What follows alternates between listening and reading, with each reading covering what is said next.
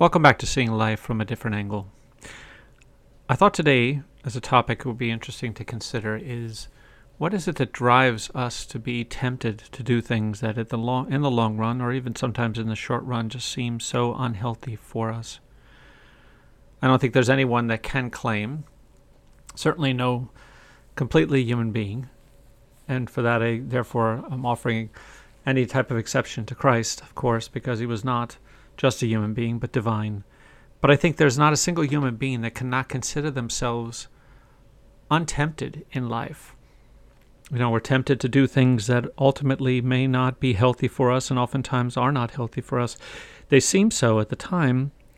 They seem to offer us almost some sense of relief or some sense of gratitude or gratification, I should say. And yet, after everything is said and done, they're empty. They're just moments that gratify us and then or ease our tension, but then they're gone.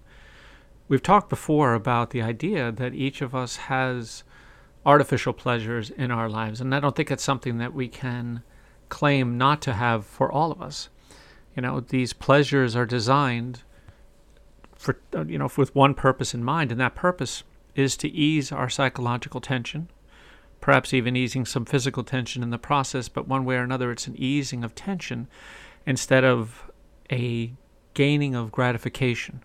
Because gratification ultimately comes with true connection, and true connection can only be between human beings who are engaged and interested in engaging in healthy ways. So you can look around you, you see plenty of people who are involved with each other and they say, you know, I love this person or I love that person, but Truth be told, when we look a little bit deeper, the question is do they really love? Because to love is to will the good of the other. And the question is do I do that because I'm willing the good of the other person, or am I doing that because it provides some measure of gratification for me, either artificial pleasure or fantasized pleasure?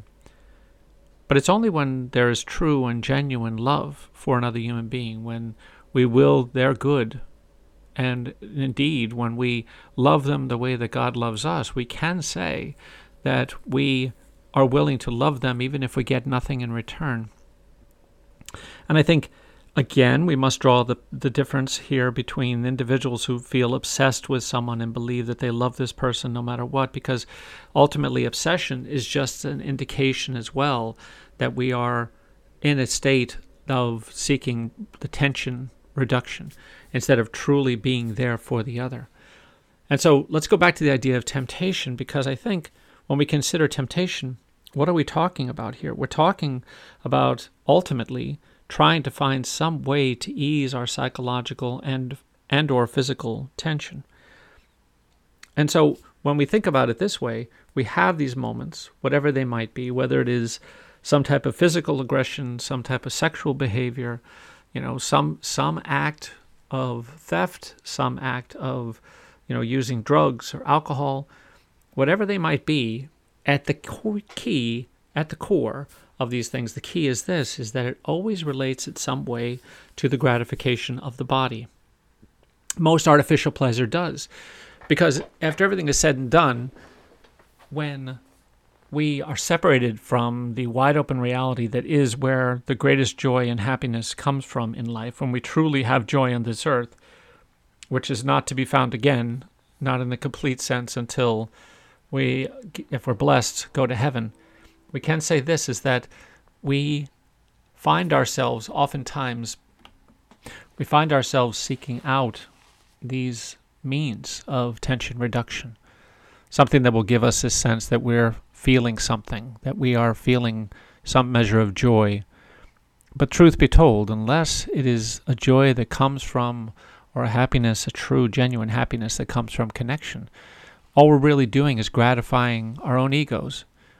And as long as we are gratifying our own egos, you know, because or in ways that are unhealthy for us, then what we are doing is not finding ourselves in a place of connection. We're not finding ourselves, no matter how much we may believe that we are connected to another, we're not finding ourselves in love. We're finding ourselves focused on saving or nourishing the ego, but not in ways that are healthy for us. Okay, so that being said, you know, we are all tempted to find these things that will ease the tension to maintain some psychological status quo. So, what option do we have? When we think about it, you know, we didn't begin life this way. None of us did. No matter how long we were in that blessed place of feeling a connection with God and feeling a connection with our mothers, whether it was just seconds, sadly, or whether it was hours, weeks, months, or even years, you know, that's what we ultimately long to return to. We didn't begin life with a blank slate. We didn't begin life in a horrible place. We began life in a beautiful place that it was full of love, a love that came from God, a love that came from our mothers, or at least we hope so. But the world takes us and bends us and twists us, contorts us, pulls us toward an unhealthier way of living.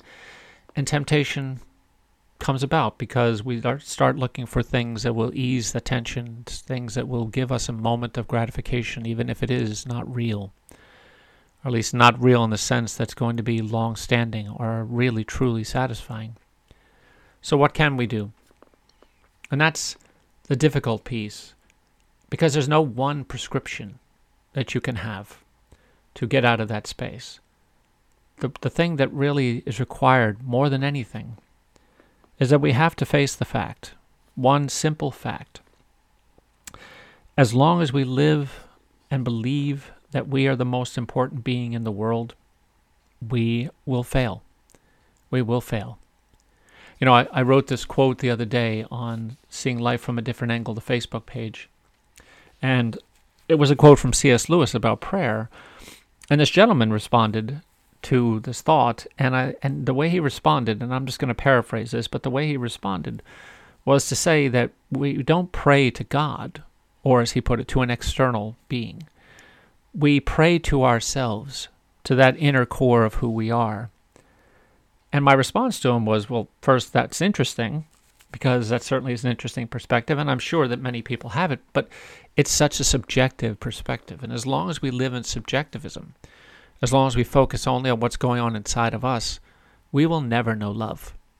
We will always be tempted to try to find some gratification that, you know, brings us back to that very primitive place that we first found ourselves when we fell from the great heights of that wide open reality into the deep fear based place of the myopic reality.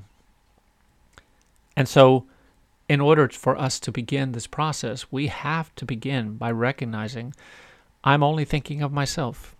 And as long as I'm only thinking of myself, I will always live in fear. I will always live without love.